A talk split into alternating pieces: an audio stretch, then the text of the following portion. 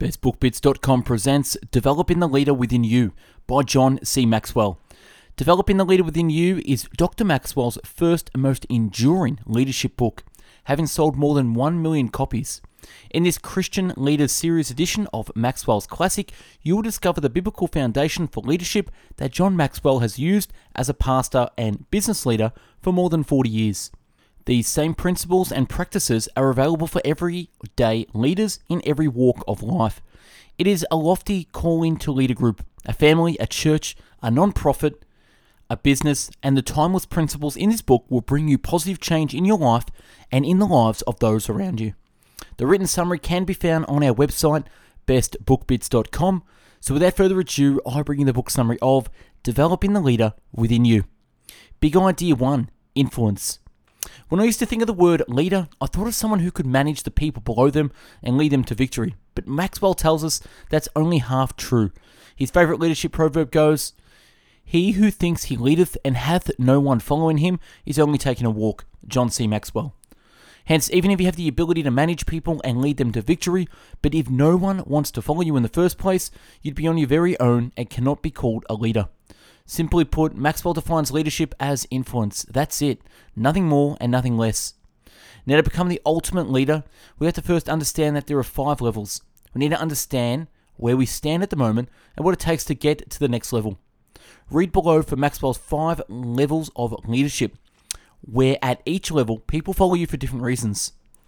The five levels of leadership. Level one, position. Rights, people follow you because they have to. Level two, permission relationships. People follow you because they want to. And level three, production.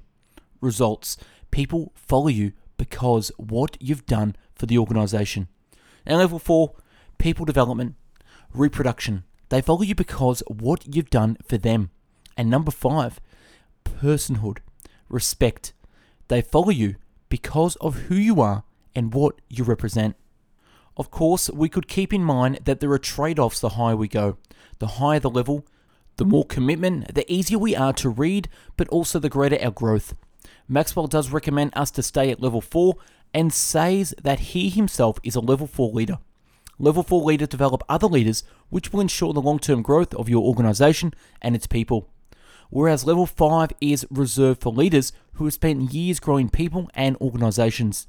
Only a few make it. Those that do are bigger than life.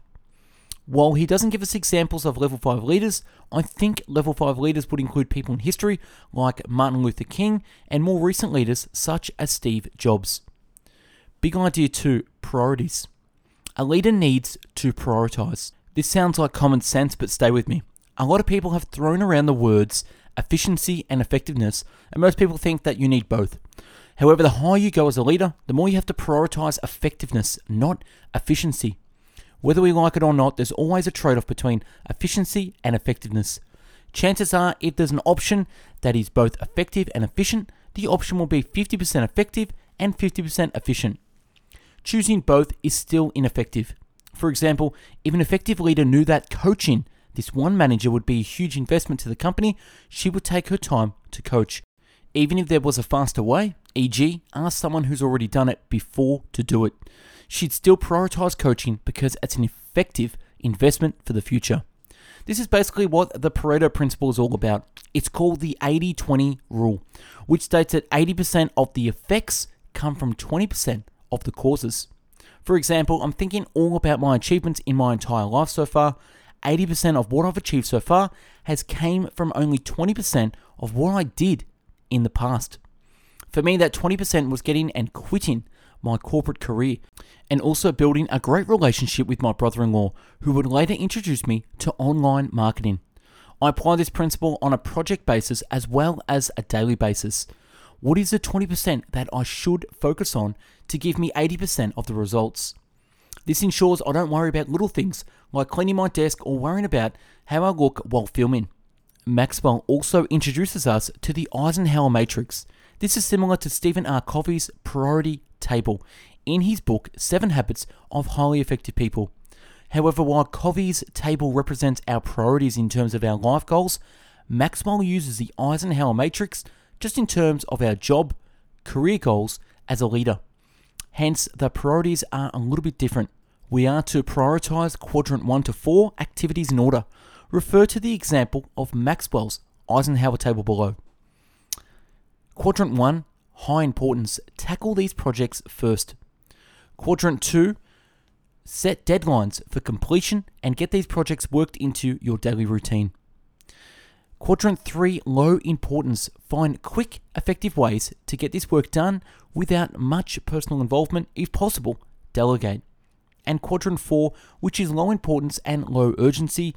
Busy, repetitious work, such as filing, stack it up and do it in half hour segments every week or get someone else to do it. And most of the time, the only reason why we prioritize is due to emergencies and time deadlines. This is where Maxwell suggests using Parkinson's law to our advantage. Parkinson's law is the idea that work expands so as to fill the time available for its completion. Which basically means if you have a project to do and you give yourself one day, you'll complete it in one day. But if you give yourself one week, it's not that there's more work to do, but the overwhelm, the stress, and the second guessing will make it so that you need the entire week to complete it. Hence, to make sure we don't fall into this trap, we should set ourselves deadlines. We should set ourselves deadlines. In fact, this is also what the late Steve Jobs did with his team. He took deadlines, slashed it in half, and slashed it half again to produce Apple's world class products. Big idea three integrity. The most important ingredient of leadership is integrity. Without it, even if people follow you, you will not keep them for very long. And simplest form of integrity is the idea that you have to do what you say. However, Socrates takes integrity to another level by saying the first key to greatness is to be in reality what we appear to be. Socrates. That is, too often we try to be human doing before we have become a human being. Integrity is not what we do so much as who we are. It's just that who we are, in turn, determines what we do. But if we concentrate on who we are, the doing part will follow. Maxwell says that when we don't have integrity as a leader, we run the risk of having people second guessing our judgments. For example, if you told your employer to put customers first, but you put yourself first, not all people will follow you. If you tell them to be at work on a time and you're late, some will come on time, others won't. Or if I told you guys books are the best things ever, everyone should read them, but I don't read them myself. Some readers would take my advice, others won't. In fact, when I first started coaching, I advised my clients to be positive, but yet I'd be frustrated at myself when I wasn't being able to explain something to them.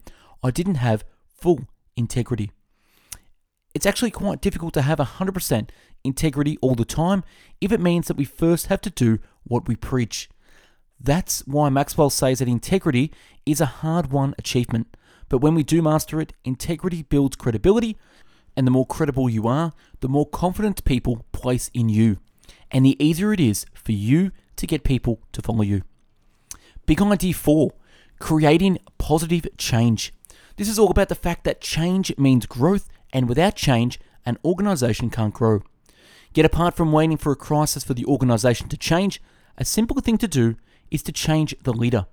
Change the leader, change the organization. Everything rises and falls on leadership. Yet, even though change is very powerful, not everyone embraces it. Change means to travel in uncharted waters, and this causes our insecurities to rise. That is why many people are more comfortable with old problems than with new solutions. In fact, this doesn't just go for people, it goes for good leaders too. They're happy where they are and rather not put in the extra commitment, which will definitely disrupt their routines and increase their fear of failure. It gets harder to embrace change the longer you've been in the game. It gets harder to embrace change the longer you've been in the game. For example, my parents have been owning a small type of family run restaurant for the past 20 years and never wanted to embrace the online world or expand for that matter. They're happy where they are, yet others might not be so lucky to have that choice. Companies like Blockbusters went completely bankrupt because they didn't embrace the idea of watching movies and TV shows online. Blockbusters actually passed up the deal to buy Netflix for $50 million back in 2000. Then, in 2010, Blockbuster filed for bankruptcy due to challenging losses, $900 million in debt, and a strong competition from Netflix, Redbox, and video on demand services. Or Kodak, who has been failing to adopt for half a century until Polaroid took over by starting the trend for instant photography. Not all change is unimportant, but without change, there can be no improvement. Big idea 5 Problem solving. Maxwell observes that most people don't like problems, yet people need to first change their perspectives on problems. That is, understand that problems are actually essential for us. For example, an eagle's only obstacle to fly with greater speed and ease is the air. But if we were to take the air away, the eagle won't be able to fly in a vacuum at all. The thing that makes it hard to fly is also what allows it to fly. Similarly, our problems allow us to grow. Without it, we'd still be very ignorant and our society wouldn't evolve at all. Hence, leaders need to know how to solve problems and prioritize them. But most importantly, delegate them. Maxwell goes on to say that the size of the person is more important than the size of the problem. This is also one of T. Harv Eker's principles in number 9 in his book, Secrets of the Millionaire Mind. So, the task of a leader is to build big people who will handle big issues for them. This is why we need to make time to develop our people, because if we don't develop our people's problem solving skills, we'll be faced with solving them all ourselves. In fact, problems should be solved at the lowest level possible. President Eisenhower once gave advice to President John F. Kennedy and said, You'll find no easy problems ever come to the President of the United States. If they are easy to solve, somebody else has to solve them. President Eisenhower.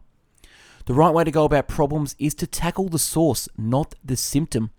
Lack of the team morale can be the symptom of the problem, which is overwork staffed because of the projects that are understaffed. So, a lack of a team morale is just a symptom of the problem of not having enough people. Likewise, incompetent staff members could be the symptom of not spending enough time coaching your team, which is a problem by you, not the staff. In fact, the president of the Hyatt Hotels said 99% of all employees want to do a good job.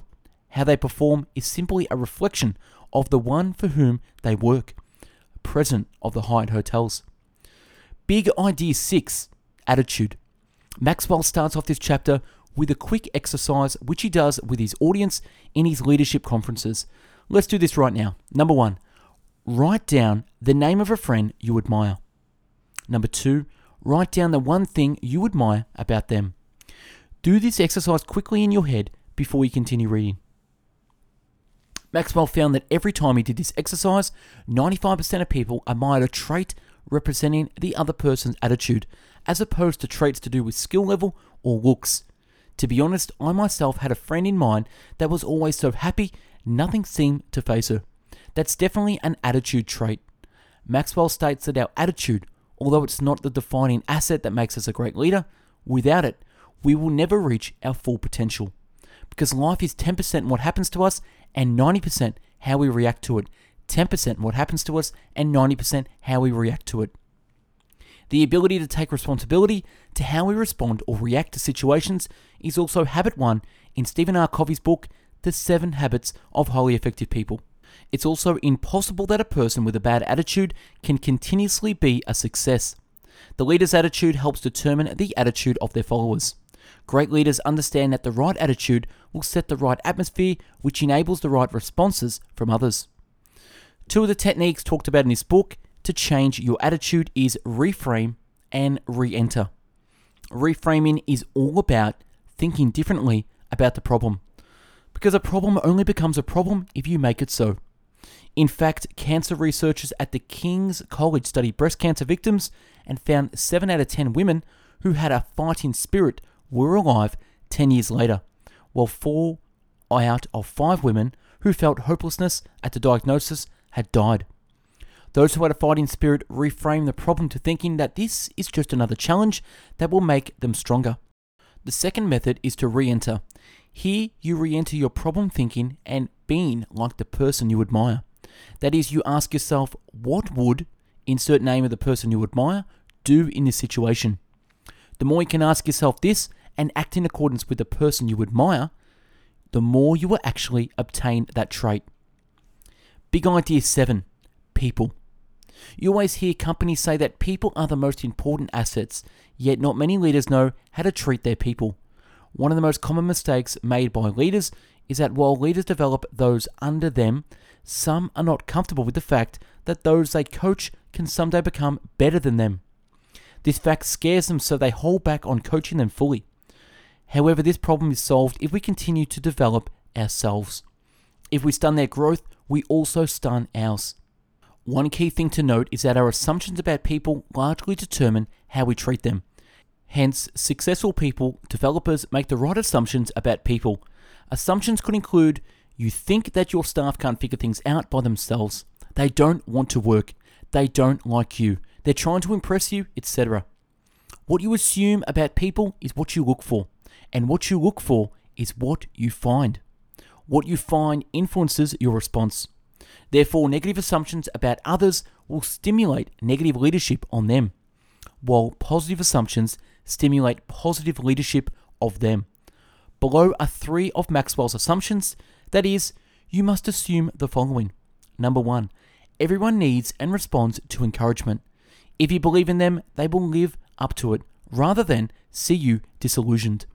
Similar to Dale Carnegie's principle, give the other person a fine reputation to live up to. In fact, people tend to become what the most important people in their lives think they will become.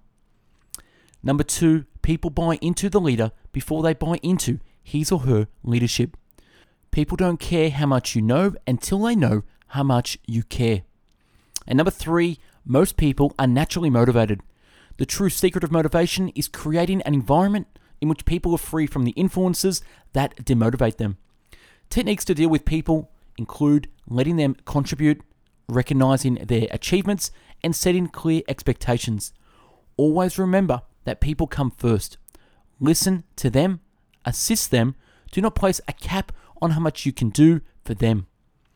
Big idea 8 Vision. Maxwell teaches us all effective leaders have a vision of what they have to accomplish. That vision becomes the energy behind every effort and the force that pushes through all the problems. The leader with a vision becomes a mission, which is contagious and felt among other people until they all begin to rise alongside the leader. Combine a leader with a vision he's willing to implement and a movement begins. People don't follow a dream in itself. They follow the leader who has the dream and the ability to communicate it effectively. In fact, Simon Sinek, author of Start With Why, argues that a vision is so important. People don't buy into a leader until they buy into his vision, his why. Because they need to know that the leader's reason for doing things is not for themselves, but for something greater than themselves. This was one of the most powerful concepts I learned about leadership. Because while I was still in corporate, my company's vision didn't really mean much to me. But when I started my own business, this was the number one concept I had to nail from the get go. While I didn't have employees to follow me yet, I needed to paint a vision for myself. I needed to inspire myself. Whenever problems arose, I just reminded myself of my vision and I'd almost always make the right decision. While a vision is for yourself and the people in your own business, a why is for the public. To create a following, I needed to transform my vision into a why so that I could share with the world. I needed to paint a picture for people, inspire and influence people to my why. That's how I eventually came up with a 30 day challenge. That's what I believe and stand for. Conclusion Developing the Leader Within You by John C. Maxwell is a great book. There are lots of great and simple concepts that can be applied almost instantly to becoming a better leader. Again, because we're dealing with people, some of the concepts may seem like common sense, but they're nowhere near common practice. I'm definitely going to use these concepts learned in the book in my own life and highly recommend you do the same. You're developing the leader action plan. Get your priorities straight. Use Parkinson's Law to kick yourself into applying the 80 20 rule. Make sure you're not taking more time than you need. This could be applied to your business in general as well as on a daily basis. Make time to develop your people. Prioritize developing people so that they can solve problems for you. Otherwise, you'll be left with solving all problems yourself. Commit to becoming a better leader. All these big ideas and principles are useless if you're not 100% committed. Just know that great leaders are rare and you now have everything you need to become one, so commit to being one today. Choose one of the other principles to commit to. My one was working on my attitude. And that's a wrap on developing the leader within you. Subscribe to the channel and take a look at the hundreds of book summaries uploaded previously. To find hundreds of written summaries, check out our website, bestbookbits.com. And for hundreds of audio podcast summaries, find us on mixcloud.com forward slash bestbookbits. If you want to get involved in our channel and assist us sharing knowledge, connect with myself by dropping me an email at info at bestbookbits.com. Thanks for watching and listening, and have yourself an amazing day. And go on, develop the leader within you.